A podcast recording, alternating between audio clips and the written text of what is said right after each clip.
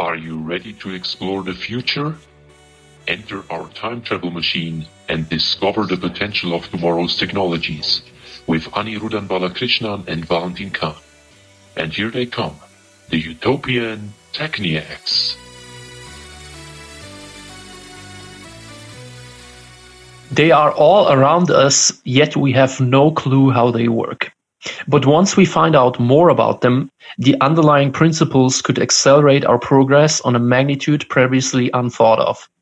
Some people think we will never even get them to work, but nobody disagrees with the fact that they would represent a tectonic shift for the human race. Quantum computers. The industry is set to grow from $500 million in 2019 to $65 billion by 2030. But will the speed of quantum computers speed up our path to creating a general artificial intelligence? What about encryption? And could we use them for teleportation? Let's explore that.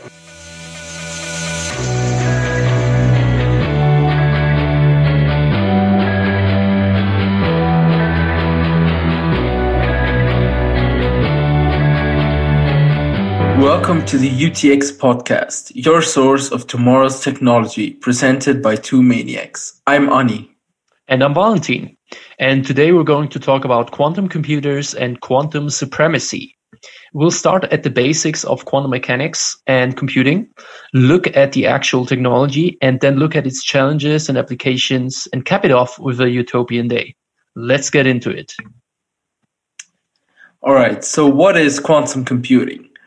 Quantum computing and quantum supremacy both mean the utilization of properties of certain semiconductors on a subatomic or quantum level. More, more concretely, superposition, entanglements, and tunneling, all of which we will explain later on. These are all used to perform specific calculations much faster than classical computers and processing units could ever do. So a quantum computer now means a computer which is capable of quantum computing. And quantum supremacy is the idea that quantum computers will outperform classical computers in terms of time and space, uh, um, complexity on useful computational tasks. It doesn't mean that quantum computers will be able to do things that classical computers cannot do. It just means that they can do some tasks much faster than classical computers can. However, the same quantum properties that might enable higher performing computation might also prevent us from achieving quantum supremacy anytime soon. But more on that later.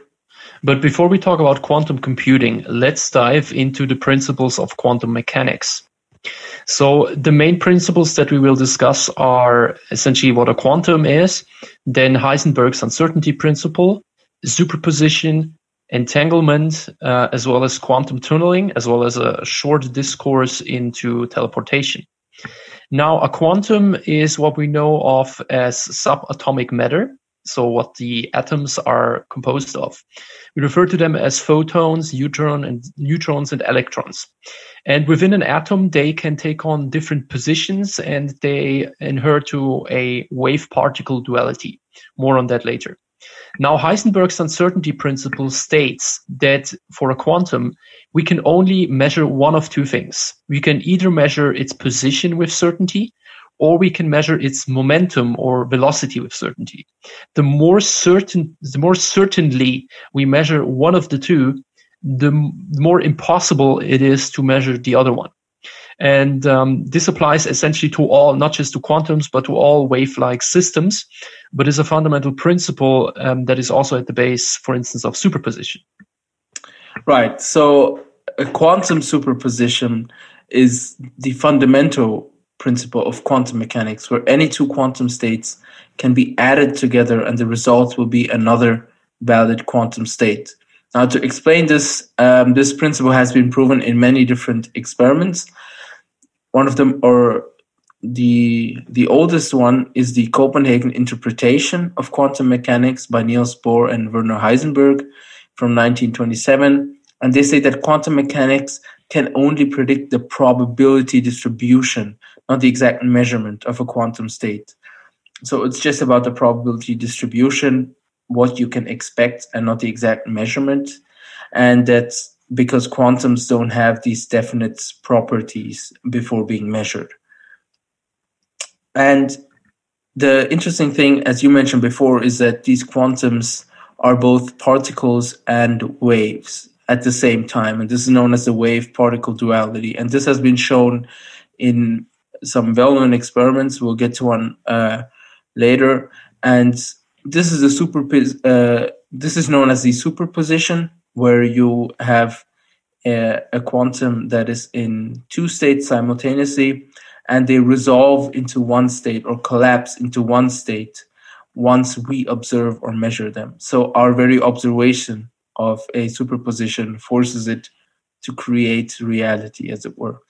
And so the famous experiment is known as the double slit experiments. And here you basically shoot a photon through a metal slit, and it's shot as a particle initially, but ends up as a waveform at the wall behind the metal. And this demonstrates its superposition in that its resolution into one of the two states only occurs when the result is observed. This idea of existing in two states and only being forced uh, into one once it's been observed is probably the most uh, is probably best known in the Schrodinger's cat experiment, a thought experiment from Erwin Schrödinger that he mentioned in discussion with the famous Albert Einstein, where you place a cat into a sealed box along with a flask of deadly poison and radioactive source. Now, the poison is released only when the internal monitor detects radioactivity. Radioactivity is only detected as a wave. Yet, according to the Copenhagen interpretation, due to the wave particle duality, the radioactive source is both particle and wave at the same time. That means because it's a particle, radioactivity isn't detected. But because it's simultaneously a wave, it is detected. So this means that you have two outcomes simultaneously. You have the poison being released and the cat dying, as well as the poison not being released and the cat being alive, which means that the cat is dead and alive at the same time. But it's only resolved into one of these two states, meaning that only when we observe does the radioactivity decide on whether it's a wave or a particle, and subsequently whether the cat is alive or dead. So yeah, quantum mechanics is really spooky. Uh, in fact, so spooky that for the other principle, entanglement, uh, Albert Einstein, the man himself, said spooky action at a distance. Now, if we split, for instance, uh, photons, if we have too entangled photons, uh, theoretically, it does not matter how far off they are from each other. When they are entangled, um, if you spin one of them, the other will spin two. And um, this happens faster than the speed of light. So I think uh, several hundred times faster than the speed of light. Now, the idea is um, when you have an interference of quantum entangled particles, which you have in an extension of the double slit experiment, which essentially mean that you split the photon um, prior to sending it through the slit. And what happens if you observe one of the two, the interference um, pattern that you would expect to occur at the at the wall behind is not going to happen uh, for this for the for the very reason that you observed one of the photons. So this means that the observer, uh, him or herself, uh, actually has an impact on the result. Now, an interpretation of this is even if you observe the outcome in the future. So even if you observe one of the photons in the future, the other photon in the past is going to decide not to be a wave uh, which is pretty crazy to think about. Um, and this is how far our understanding goes. So there's a long way to go still when it comes to entanglement, but the properties of it we can uh, partially already use today, and they will prove to be very useful for quantum computing. Another one is quantum tunneling. And quantum tunneling is a principle that refers to the fact that waves can pass a physical barrier that is not thicker than somewhere in between one to three nanometers. And so instead of surmounting the obstacle, instead of uh, having to go over the barrier, it can simply pass it. It can pass through it effortlessly. which is another useful property of quantum mechanics for quantum computing. And where it gets uh, not just spooky, but somewhat futurist and, and crazy is teleportation. Now, according to the no cloning theorem, you cannot actually do teleportation like in the movies. So you cannot uh, create a copy of a, of a of a particle of a quantum and then send it to somewhere else. But you can transform and and transfer its state. So um, this has been done before by Chinese astronauts in June 2017. And the connection was between Earth and their Micius uh, satellite, which is a distance of 1400 kilometers. Uh, the uh, one of the photons, I think it was a pair of photons, was in Tibet, and the other was at uh, the Micius satellite. And they were capable of beaming uh, or teleporting the photon to the satellite, and they were capable of measuring the entanglement by spinning the photon, for instance, and then were also able to teleport it.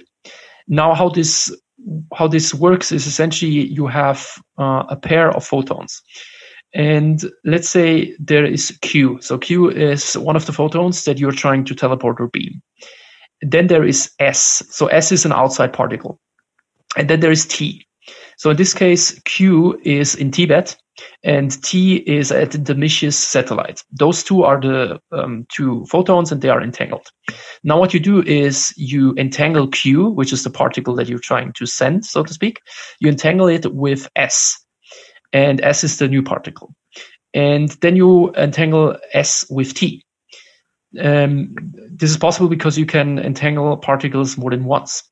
And as you send or as you entangle S with T and as S sort of transfers um, over to T, it can transfer over Q as a, as a new state to T. And thus you can effectively uh, teleport Q. Uh, I hope this was sort of clear, but um, it's it's quite complex as you as you can see. But this is more or less how um, teleportation in, in a quantum world uh, works. Right. So now that we have all the principles of quantum mechanics that we'll need to understand quantum computers, let's take a look at quantum computers and how they're built up. So we'll first take a look at classical computers, then quantum computers, and then also a look at the more software or softer side of quantum computers. So, one thing to notice, maybe as a heads up, is that in terms of how far we are with quantum computers, we're at the very, very beginning of, of one era. In that, um, if you just look at the size that quantum computers take up today, we have a very long way to go from a room sized quantum computer to something that fits in our pocket or in our hand, even. And not only are we at the beginning of one era, we're also nearing the end of another era, that of classical computers, because the fact is that classical computer chip sizes cannot be made smaller. Apple Apple recently had a breakthrough where the transistors read, uh, reached seven nanometers in size, but I think any more smaller and we'll be having um, physical limitations just because we'll be nearing the size of atoms. So a classical computer, at least a CPU, the central processing unit in a classical computer works by storing information in the form of electricity flow. And this information is stored using transistors. Transistors can either let the electricity pass through, that's a one, or they can stop the flow, a zero. And they're made of semiconductive material and they can be controlled from outside, like silicon. Now, this means that we can actually control the flow of electricity um, and creating a series of ones and zeros. We can create things known as logic gates. So we can make um, certain conditions that only if two logic gates both have electric flow that it gets it passes on a signal. And these really allow us to build bigger more complex operations functions entire programs and um, in the end what we know as operating systems. So this is how a um, cpu works. And these cpus yeah they work with these uh, binary digits or bits of zeros and ones. And they can really do a very small number of tasks very efficiently. On the other hand, you have the GPU or a graphics processing unit. And these chips are built in a way that they can handle many, many tasks at the same time, but they can do it as well. And these are really useful for matrix computations such as rendering images, hence the name graphics processing units. But these can also be applied in machine learning. So for, for three-dimensional matrices, um, Google has invented the tensor processing units because uh, these tensors are used in deep learning. So much to how a classical computer works. Now we'll take a look at quantum computers. Now there are several models or types of quantum computers. The most widely used one is the quantum circuits. They use so-called quantum bits or qubits and these qubits can not only take on a state of either zero or one, just like the bits, but they can also take a superposition between these two. And if we were to describe this mathematically, it's a probability distribution over both outcomes. So it would look something like 30% chance of zero, 70% chance of one. So it's a distribution of the probabilities of which one it could be. And of course, as we know from previously, being a superposition, it collapses into one of the states once we observe it. Now, this means that because it splits into two part into two uh, into a superposition of zero and one simultaneously, it means that a qubit has the computing power of two to the power of n, with n qubits, meaning that one qubit has 2 to the power of 1 or 2, um, the power of 2 bits. Now, if we're talking, say, 4, with 4 bits, you'd have just 4 bits, right? But with 4 qubits, you'd have 2 to the power of 4, 16. So this exponential growth means that we'd have a lot more computing power, much more condensed. And um, yeah, these qubits are based on quantums, these subatomic particles that we know from earlier. Um, and specifically on the polarization of a photon or the spin um, of an electron. And the question of which materials to use and under what um, conditions to achieve these properties is still being researched. But the one that we use today, um, or one of the more, more popular um, implementations, used to be the um, placing semiconductors like silicon or even chemical elements like niobium in a vacuum and cooling them down to close to zero Kelvin, so absolute zero almost. And this allows you to modify and measure their spin, either through uh, electrical or microwave impulses. But the more widely used one um, method now is using trapped ions or loaded atomic particles and these ions are trapped in a magnetic field, uh, an electromagnetic field, and using lasers, um, you can apply initialization and state measurement. And these have been the most promising architecture for, you know, a scalable and also universal quantum computer. And theoretically, you could increase uh, the performance of quantum computers just by increasing the number of qubits but this approach isn't as simple and does have a few downsides, as we'll discover in a bit. Now, in for classical computers, the way that they decide to let electricity flow or not is a logic gate. Quantum computers um, have also these logic gates, but they work a bit differently because they are reversible. This means that for mathematical operations where based on the output you can determine the input, you can inverse the function. And this is what a so-called Hadamard gate achieves for a one qubit um, solution. Um, as a function, it can both output zero or two, which fulfills the superposition requirement. And this essentially gives us the logical and mathematical underlying for parallel, parallel computations that we do in quantum computers. Um, an example of where we could apply entanglement is in graph computations. Now consider the um, famous travel salesman problem, um, where and actually let's take the the labyrinth problem because that's um, more intuitive. So if you want to traverse a labyrinth, so you're entering a labyrinth and you're trying to find the exit. What a classical computer would do intuitively, so um, imaginary, is it would enter the labyrinth and as one entity would search for the exit. It would just traverse through the labyrinth and eventually find it. Uh, compared to what a quantum computer does, it's um, sort of inefficient and really slow. Now, what a quantum computer does is, at least in theory, it splits uh, in in the various superpositions that it can achieve, and then it traverses through the labyrinths cooperatively as many entities. Thus, it finds the exits much sooner, much faster, and much more efficiently. Now, research uh, suggests that quantum tunneling, quantum tunneling, so waves um, passing um, any barrier that is between one and three nanometers or less, could also be a challenge for um, quantum computing, which we'll also discuss in the challenge section. But for now, another implementation of a quantum computer is based on what they call a consistor. So researchers have created a system where they build the barrier between the qubits in such a way that the quantums have a certain probability of exiting or not based on the quantum tunneling effect. And this certain probability is their variation of a superposition that they achieve. So for instance, 50, percent there's a 50% chance of the electrons um, passing the, um, passing the system.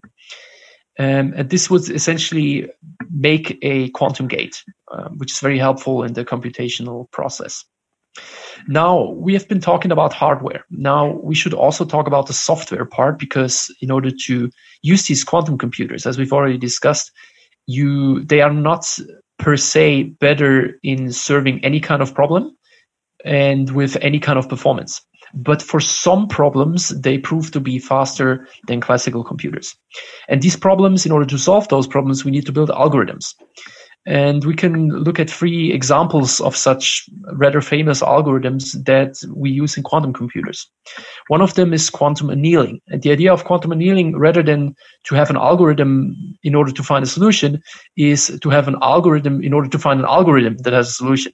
So we call this a meta heuristic because we are trying out different algorithms in order to find the one that supposedly solves the problem in the best time and or space complexity or with the best time and space complexity. Anytime we face a mathematical problem which is non-convex, non-convex means means it has more than one uh, minimum, so it has local minima. Anytime we face this, um, we have a problem. And we need to find a way in order to get out of the local minima and into the global minima, which is then how we minimize uh, or in some cases maximize the function to solve the problem. And in the case of quantum annealing, uh, it essentially uses superpositions again in order to figure out, in order to set the different potential solutions as different states, and then figure out which of the solutions or which of the algorithms performs best. A second example is the Shor's algorithm, developed by Peter Shor in 1994. And this is used for integer factorization. One uh, famous problem of integer factorization is finding prime numbers. So what Shor algorithms does, and it's exponentially faster in what it does than any classical factoring algorithm. What it does is it is utilizing Hadamard gates and modular exponentiation in order to um, in order to find the solution to the integer factorization problem. Now, uh, without going too much into the math, so modular exponentiation means that you exponentiate the function. So, for instance, um, you, you put something to the power of something else, and the modulus is the remainder of a division pair. So, uh, in this case, the division pair has an, an exponentiated base. So, what Shor's algorithm has achieved is that it can break the RSA algorithm. The RSA algorithm is a widely known encryption scheme once a quantum computer could use or could utilize Shor's algorithm, it would be able to break today's encryption. So this poses a potential threat towards um, encryption systems of today, which we will also discuss a bit further later on. And the third and last example is Grover's algorithm, which is useful for search. It has been invented by Lov Grover in 1996, and it has a high probability to find the input to a black box function. So once again, it's about the inverse. So given the function's output, it can find its input with high probability. And again, without going too much into detail, this is useful for searching, uh, for instance, an unstructured database or any, any sort of unstructured data. And it is able to break um, both 128-bit as well as 256-bit keys, given enough time and, of course, a working quantum circuit. Right. So that concludes the uh, actual technological part.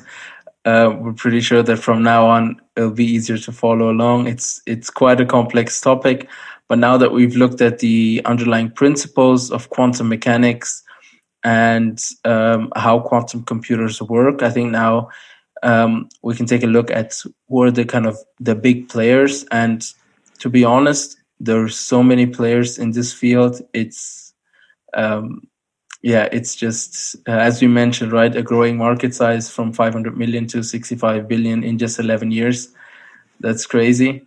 Um, but we all know how big quantum computers are going to be. So, one of the biggest players that we have to mention at the very beginning is Google. So, last year, uh, Google on the 23rd of October in 2019 released a very infamous paper claiming that Google AI, one of their divisions, uh, in collaboration with NASA, achieved quantum supremacy. So, quantum supremacy, as we discussed before, is a quantum computer completing a task much, much faster than a, um, a regular or classical computer. And this was based on a quantum processor called Sycamore. And it had 54 qubits. Uh, one of them didn't work, so they had 53 qubits. Um, and the task was to generate random numbers and figure out if a specific random number occurred in a subsequence of those random numbers. So it's fair to say that the task wasn't very useful, but according to Google, this task would have taken a computational or would have taken a classical supercomputer 10,000 years. So we're not talking a normal computer, a supercomputer would have taken 10,000 years. Crazy. Now here's the big shocker. It took the Google and NASA uh, quantum computer 200 seconds. In less than three and a half minutes, they accomplished what a supercomputer would have had to do in 10,000 years. Uh, and they claim to have demon- uh, demonstrated quantum supremacy, but um, Google's claim was contested by IBM. Um, and to many, it's not a really conclusive proof that quantum supremacy has been achieved. But I mean, you know, cutting down from thousands of years to minutes, that's something else. Um, but again, it's not really a useful task, but it was just meant to show the quantum computer's performance. Um, and it's assumed that in order to achieve quantum supremacy, um, you would need more than just 53 or 54 qubits. A few hundred qubits would be needed um, according to Intel. But Intel and PsiQuantum, a startup that uh, Val will talk about later, is um, they say that you need at least 1 million qubits to achieve real world uh, implementations at commercial scale. So, right, I mean, 53 qubits being a breakthrough um, of magnanimous proportions and Intel and PsiQuantum telling us that we need 1 million qubits really shows how much we still have left uh, ahead of us. Yeah, I remember the first time when I got in touch with this subject, I think even the 53 qubit solution was a, a, a stretch goal, let's say. Yeah. So let's briefly look into uh, three other hardware giants and what they do in the quantum computing space, which are IBM, Intel, and Microsoft. So for IBM, it's clear that they historically been at the forefront of many innovations so many times before. And this time really is no different because in January 2019, they introduced the world's first circuit based commercial quantum computer. At that time, it had 20 qubits. And to our knowledge, in the meantime, um, IBM is in in the Google googly sphere when it comes to qubits. So they have sort of they scale to 50 qubits more or less. Their goal is to scale quantum systems to a thousand qubits and beyond. And what IBM Cloud offers um, is quantum simulators and access to computational source or computational power where you can essentially run your computation on a quantum device. So, so this like is cloud computing. Exactly. So quantum based cloud computing. So this is merely, of course, to show how it works um, with some visualizations as well. Um, not as useful yet, um, not as production stage yet, so that you could do specific tasks much faster with quantum computer, which would be a quantum supremacy. Now, Intel, um, for Intel, what is there to say? They are the leading manufacturer of uh, computer chips. Um, so for them, it makes a lot of sense to look into the future of computer chips and what computer chips could look like in that future. And so obviously they are also working on the hardware side of it. So in their um, labs in Oregon, they are doing system level engineering. And what they are targeting is production level quantum computing within 10 years. Now we're very excited what Intel does because in the classical computer world, they are definitely, yeah, definitely performing with the go-to chip maker. Exactly. And then there is Microsoft. Microsoft is providing a lot of research and they are building a full stack quantum ecosystem as well cloud based. So in Azure, so Microsoft's cloud, you have access to an application development kit, which um, supposedly has already been downloaded 100,000 times and so you can do similar things as you you would do with um, IBM, which is testing computations in the cloud and um, um, getting provided uh, computational resources on the cloud that are quantum based. Exactly. So these are the um, established tech giants uh, and their take on quantum computing, but there are also many probably I'd say like B players, players who are upcoming or other established firms that aren't really known for uh, working in consumer tech. So one of them is D-Wave, um, Canadian D-Wave Systems, the first player to really fully focus on quantum computing. And back in 2015 already, they had a quantum computer with more than 1,000 qubits for NASA. And they said that they would have a, a solution with 5,000 qubits and their customers include Google and Lockheed Martin. Um, and D-Wave Leap Cloud is again a, an online dashboard and software development kit uh, for quantum computing, so that anyone can use and kind of play around with their quantum processing unit for free. So there's that. Then there's Honeywell, and they're heavily invested to what we mentioned before the trapped ion quantum computing hardware. So this uh, next gen uh, level of creating uh, uh qubits. And as we mentioned these uh, trapped ions are the most promising architecture for quantum computers. And um, as i mentioned before lockheed martin uh, not a company you'd think that be working in the quantum computing space. Um, their focus is on a uh, adiabatic quantum computing, which relates to applying rapidly varying conditions to quantum system, such that it fails to adapt um, and its fundamental properties that are so useful for computation remain same. So their their goal really is to improve manufacturing and aircraft uh, design logistics. Uh, let's look into China. Um, China just a couple days ago, just a few weeks ago, has claimed to have surpassed Google and actually achieved quantum supremacy by not one by factor one or three, but by factor 10 billion. Billion now, with a B? With a B, yeah so it it is uh, unclear, at least to us, whether this whether they actually have achieved quantum supremacy. But what we do know is that they invest uh, more than 10 billion US dollars in their national laboratory for quantum information science, which is currently being built or currently being extended. And Alibaba is is also looking uh, into into quantum uh, quantum sciences, also quantum information sciences, is also researching in the matter. Another player is NTT, which is researching both hardware and software uh, systems for quantum computing, including ultra cold uh, atoms. Remember that you need to really store the matter in, in a very cold uh, environment in order to achieve quantum properties. And as well as they're looking into applications for encryption and prescriptive medicine, which we will as well in a, in a couple of minutes. And there is Toshiba. Um, they focus on uh, the cryptography part of quantum. So they um, want to essentially bring um, cryptography and encryption into a post quantum world and are looking to secure network communications with uh, quantum technologies. As for startups, the one that raised a lot of money in April 2020 was Psi Quantum with a, um, I think it was Series B round of 150 million US dollars. In total, they raised 230 million. Their lead investor is well known Atomico. They are further um, seeing BlackRock as one of their investors, and they have a strategic partnership with Microsoft on quantum computing. Wow.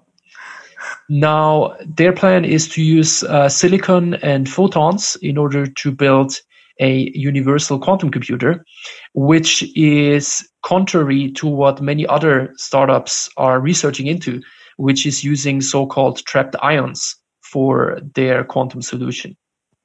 Exactly. So one of the startups that is trying to develop a kind of general purpose quantum computer that uses trapped ions is IonQ.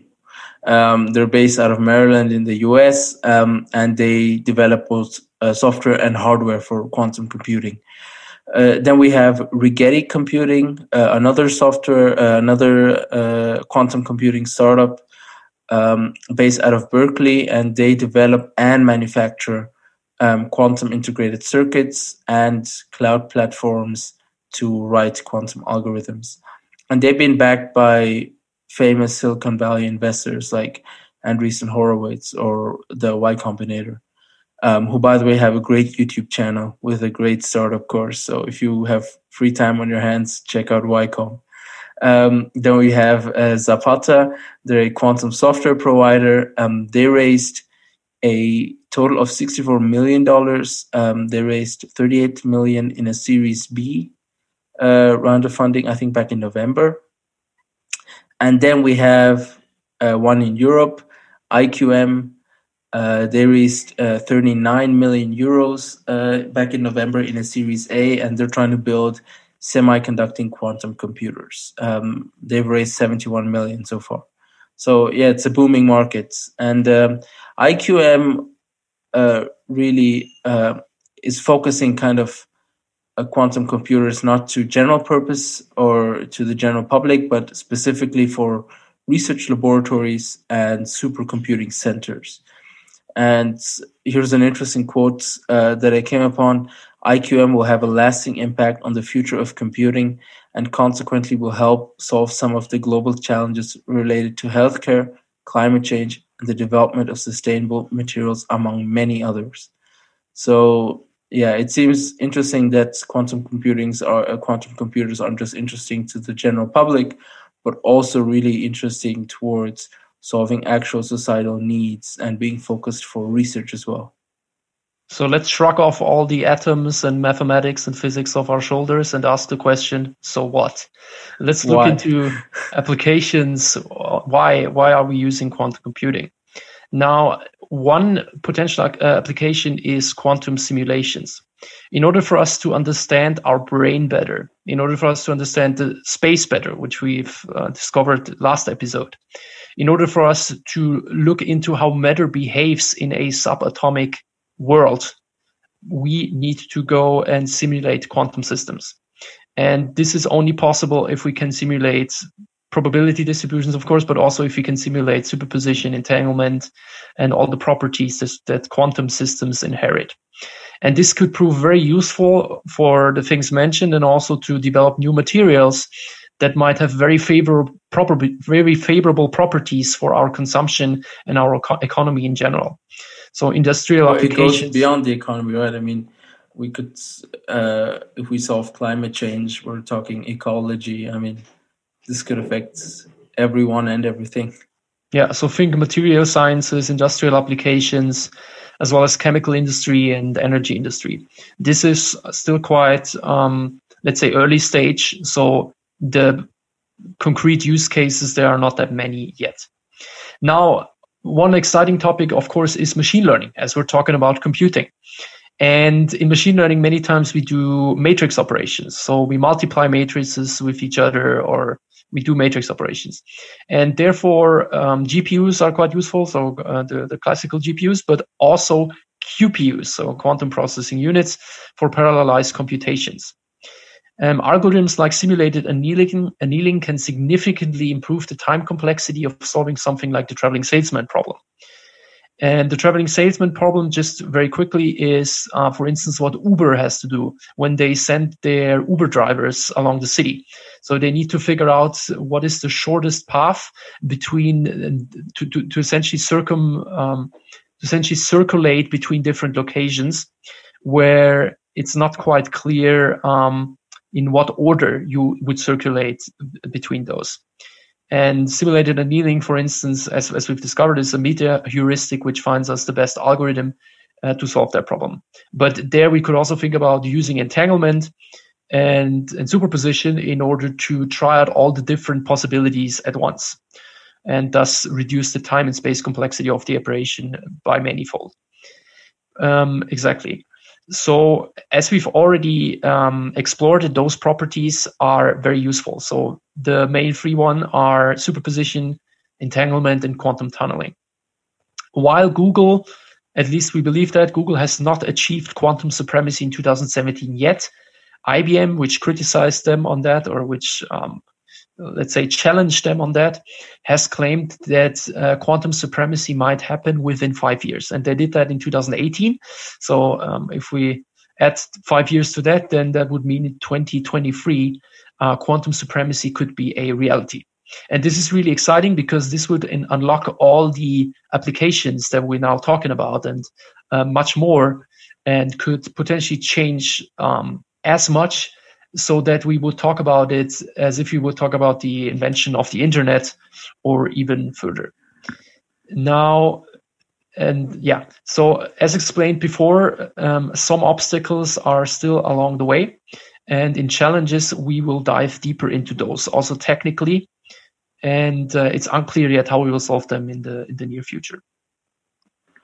Yeah, but uh, continuing on the various applications, we also have healthcare and medicine.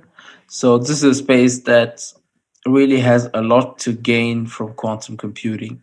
So in the recent years, with the amount of data that's been generated and the complexity of healthcare systems now not just being um, local or even national, but now with COVID 19 being transnational or even global, there is a big need for technologies to make use of all those data effectively and efficiently to generate useful predictions.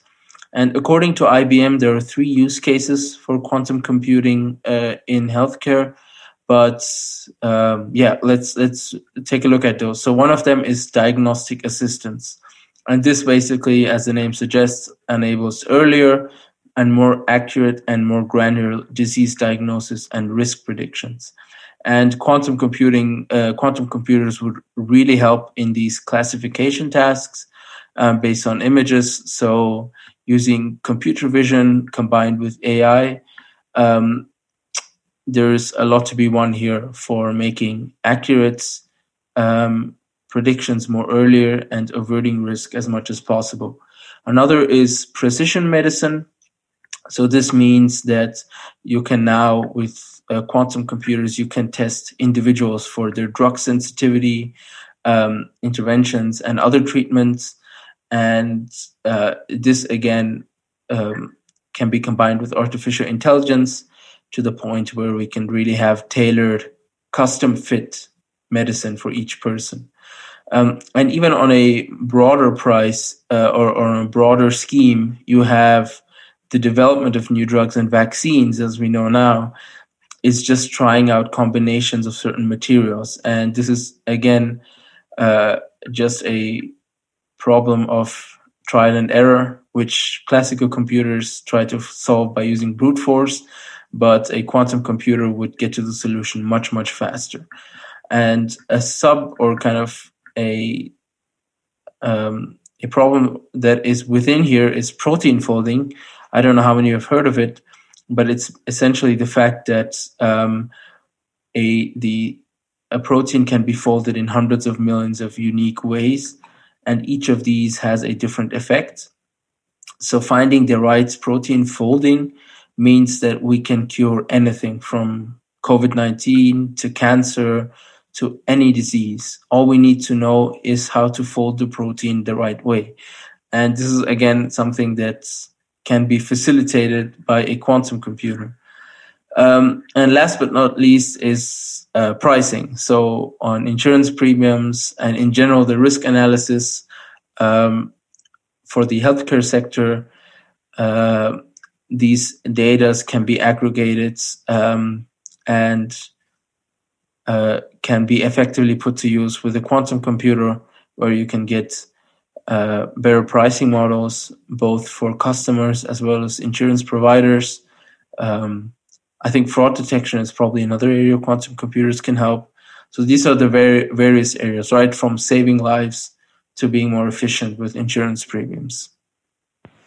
Uh, let's look into encryption. So quantum algorithms like Shor's with the RSA encryption or also Grover's, but also others, are capable of breaking some encryption algorithms, but not all of them.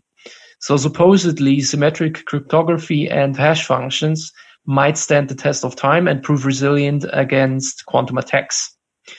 Uh, also, there is uh, post-quantum cryptography, which is a whole area of research looking into making encryption safe in a quantum world. So, and, and thus much safer in general. So in, in a quantum world, or let's say in a quantum computing world, because we do already live in a quantum world clearly, um, the whole idea of post-quantum encryption would make things safer. Also think about end-to-end encryption between devices, which for instance, if you could teleport information, would be even more safer, and much, much safer than if you use um, Telegram today. Uh, onto finance. Um, when we talk about finance, something where we believe that quantum algorithms will not be that helpful is in predicting alpha or performing better than a certain index, uh, a certain fund, or an active manager for that matter, or any passive solution. Because whenever we talk about alpha, we are talking about something where you have more information than the other market participants, or you have a better algorithm than other market participants, which usually is a temporary matter whenever the information is publicly available or partially publicly available. So at least if we're leaving the bird's eye perspective, so when we're leaving the idea of predicting markets in general, when we try to price certain assets or predict the development of asset prices of certain assets, um, having a better algorithm is not necessarily going to solve the, the trick, but rather it's about having better data. However, where it gets interesting is where we are already using um, sort of artificial intelligence, which is in financial transactions that are automated or decided upon by computers. So think, for instance, high frequency trading, where computers exploit small inefficiencies in the market making mechanism of marketplaces within fractions of seconds. So when it's about speed and when it's about calculating something really fast, quantum computing could really come into the picture. Now, the before mentioned developments regarding cryptography are obviously also relevant when we want to secure financial transactions and accounts. So it could also make the financial um, financial system even more secure. And finally, um, the classical or the now um, dived into um, areas of where we can apply AI to finance are also relevant in a quantum world, which is, for instance, risk modeling, portfolio optimization, uh, choosing the right balance between asset classes, fraudulent payment detection, or credit default prediction. So all of them will also potentially benefit from the inclusion of quantum computing. Yeah, and to round off the the applications, I don't think we've exhausted the benefits. Um, but yeah, another one is um, in in search functions. So Grover's algorithm, as you mentioned, um, it significantly speeds up search uh, within a unstructured database. So quantum computers can make use of this algorithm much more better. Um, then we have, interestingly, this was just a week ago. You mentioned the travelers pro, um, problem earlier. So there's a similar problem in the aviation industry where, with an increasing number of aircrafts and routes, assigning aircrafts to routes is an optimization problem that has an exponentially increasing complexity. So this is a really a hard issue um, but one that could save airlines a lot of money. And a week ago, the Chalmers University of Technology Quantum Computer Project, which was in collaboration with uh, other institutions, they developed their first um, one of its kind quantum approximation optimization algorithm, or QAOA, which is one of the weirdest acronyms I've ever heard. But this one solves the problem of assigning aircrafts to routes. And they had their own quantum computer with two qubits and it was a, a modeling on a smaller scale with just two aircrafts, but they showed that with an increased number of qubits, they could actually create, um, uh, or they could train this algorithm to the point that it could uh, solve the problem of assigning aircrafts to these routes. So those are our um, applications of quantum computers that we came across that we thought of. But I think it's fair to say that we have not nearly scratched the potential or the surf or just have merely scratched the surface of what quantum computers can achieve. I think pretty much anywhere you have a computer today, um, this new speed isn't just like you know a new phone where you have a, a, a little faster speed. I think it's a really tectonic shift, and given that computers are a part of our day at every step, um, literally sometimes even i think it's almost impossible to know then all the benefits or application possibilities of quantum computers but Absolutely. i think that's enough of the rosy side it's not a well yeah and, yeah, absolutely. As more minds will wrap their head around this, we will come also to more conclusions onto what we can do with quantum computing. And the future of computing in general is obviously very relevant to our societies and also to our podcast where we discuss technologies and, and such. Um, also the quantum internet, which we will briefly discuss in our utopia, is for instance something that will also come up. But discussing this is discussing a lot of this is based on the idea of quantum supremacy, and it's unclear yet whether quantum supremacy has been achieved. And we are looking into some of the technical challenges that quantum computers bring along, because the useful properties at the same time can be uh, a big problem when realizing their potential. So the first problem is sort of the obvious one, and it has not really changed since the bits, uh, since sorry, since the CPUs because when we manufacture chips, um, as you mentioned, there is currently a limit to, I think, seven nanometers, you said, in, in size.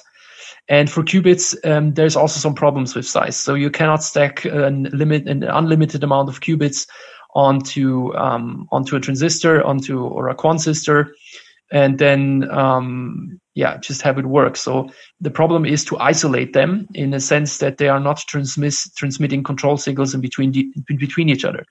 So there, there, so that there is no signal crosstalk. The other problem with that is that if you place them too close to each other, then you have problems with quantum tunneling, which is something we discuss in a second.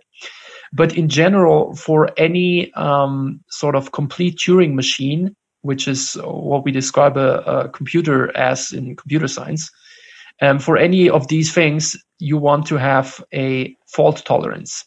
And fault tolerance, in very simple terms, means that the system is not crashing down um, randomly.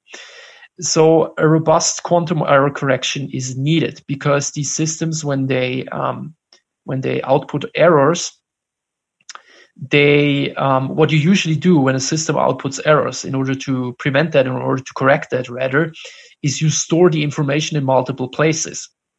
However according to the no cloning theorem you cannot copy quantum information.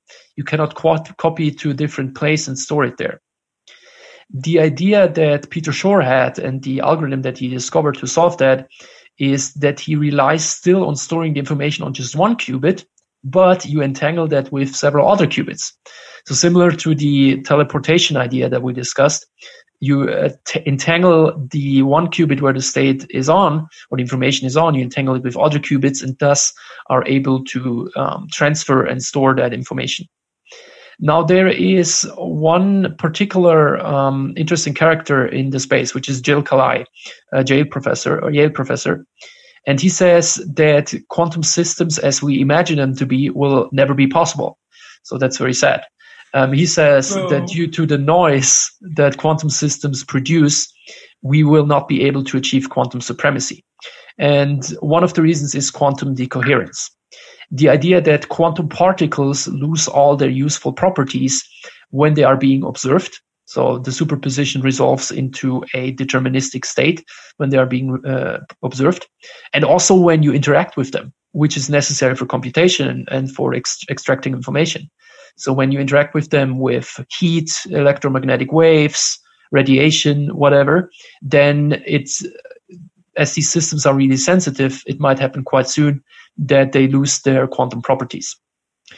And um, the other reason is the uncertainty principle, which, um, as as mentioned at the beginning, developed by by Heisenberg, means that you cannot measure um, two very important properties at once. You cannot measure the position of a quantum, for instance, in an atom, and its momentum at once. You can only measure one of the two, which also puts a limitation onto our computational um, abilities. So these need to be looked into and need to be solved before uh, we can uh, scale to quantum supremacy and beyond.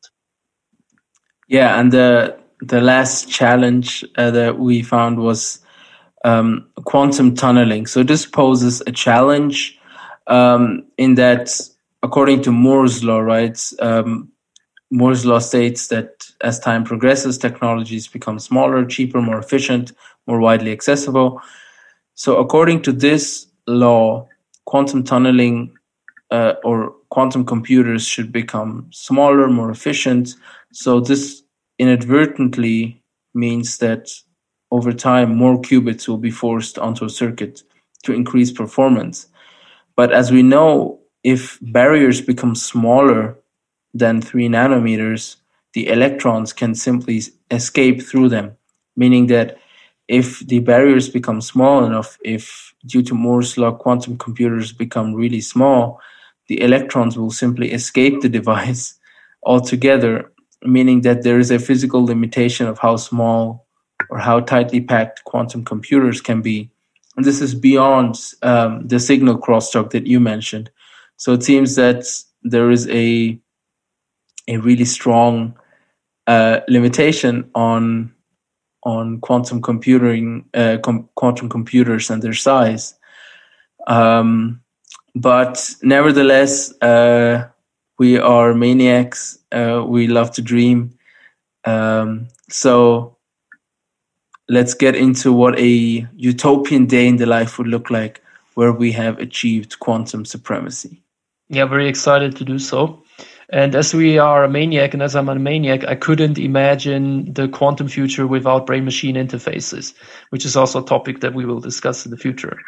So, but more generally, what quantum computing will enable us to do is it will accelerate the path to general artificial intelligence, which means that AI will um, decide for us. AI will automate things not just automate mechanical things like we do with, with computers and machines, but also automate decision making and intelligence.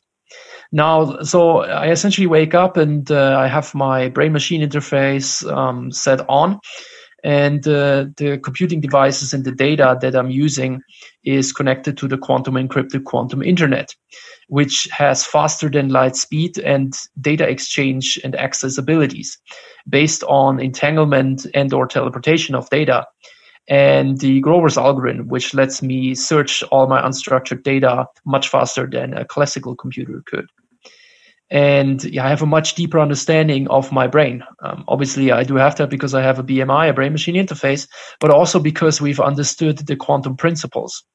And the um, my experience is enhanced by light as fast uh, quantum computations in my BMI device.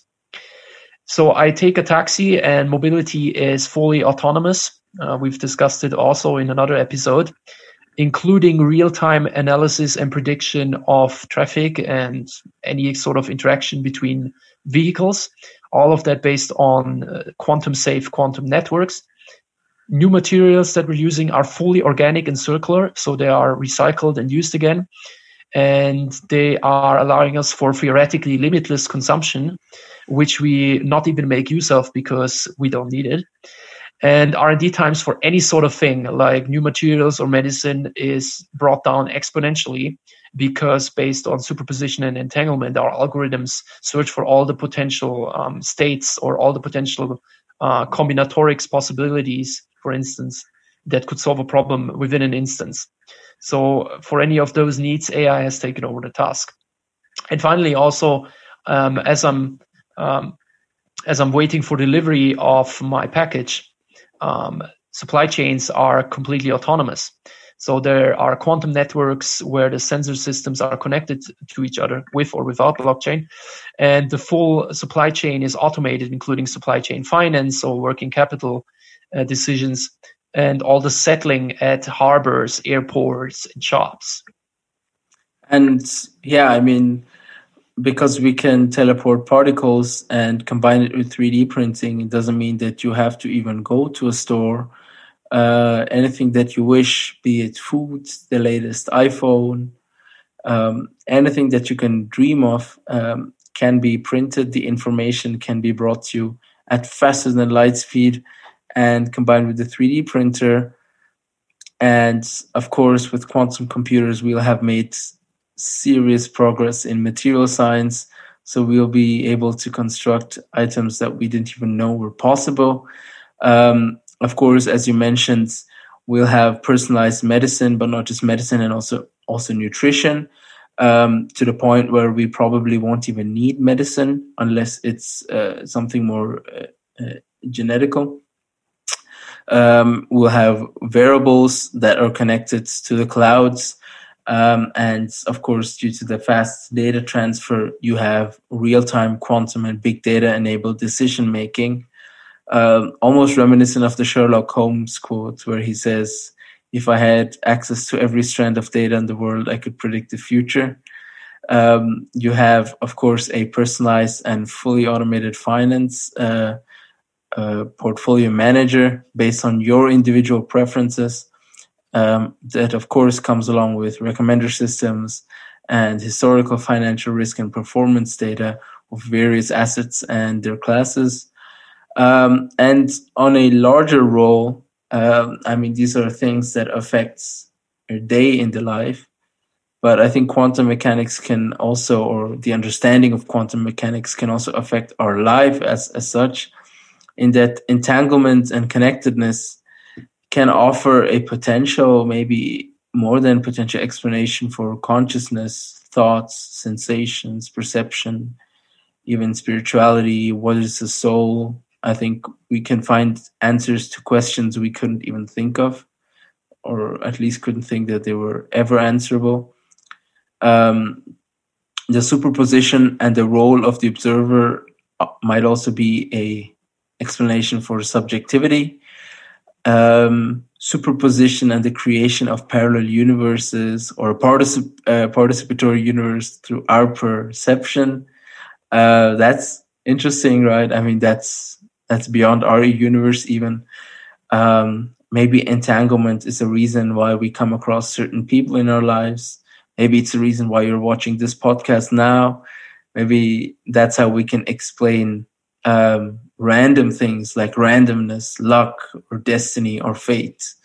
Um, and maybe the perception or maybe illusion of time can be nurtured uh, by superposition, entanglement, and relativity. So, really, I don't think quantum mechanics would just affect one utopian day in your life. I think it'll turn your whole life upside down, um, really fundamentally change the way we think about everything and I, am not sure if all of this will become reality, but what I think is the correlation between this becoming a reality and you, dear audience, subscribing to our channel is given.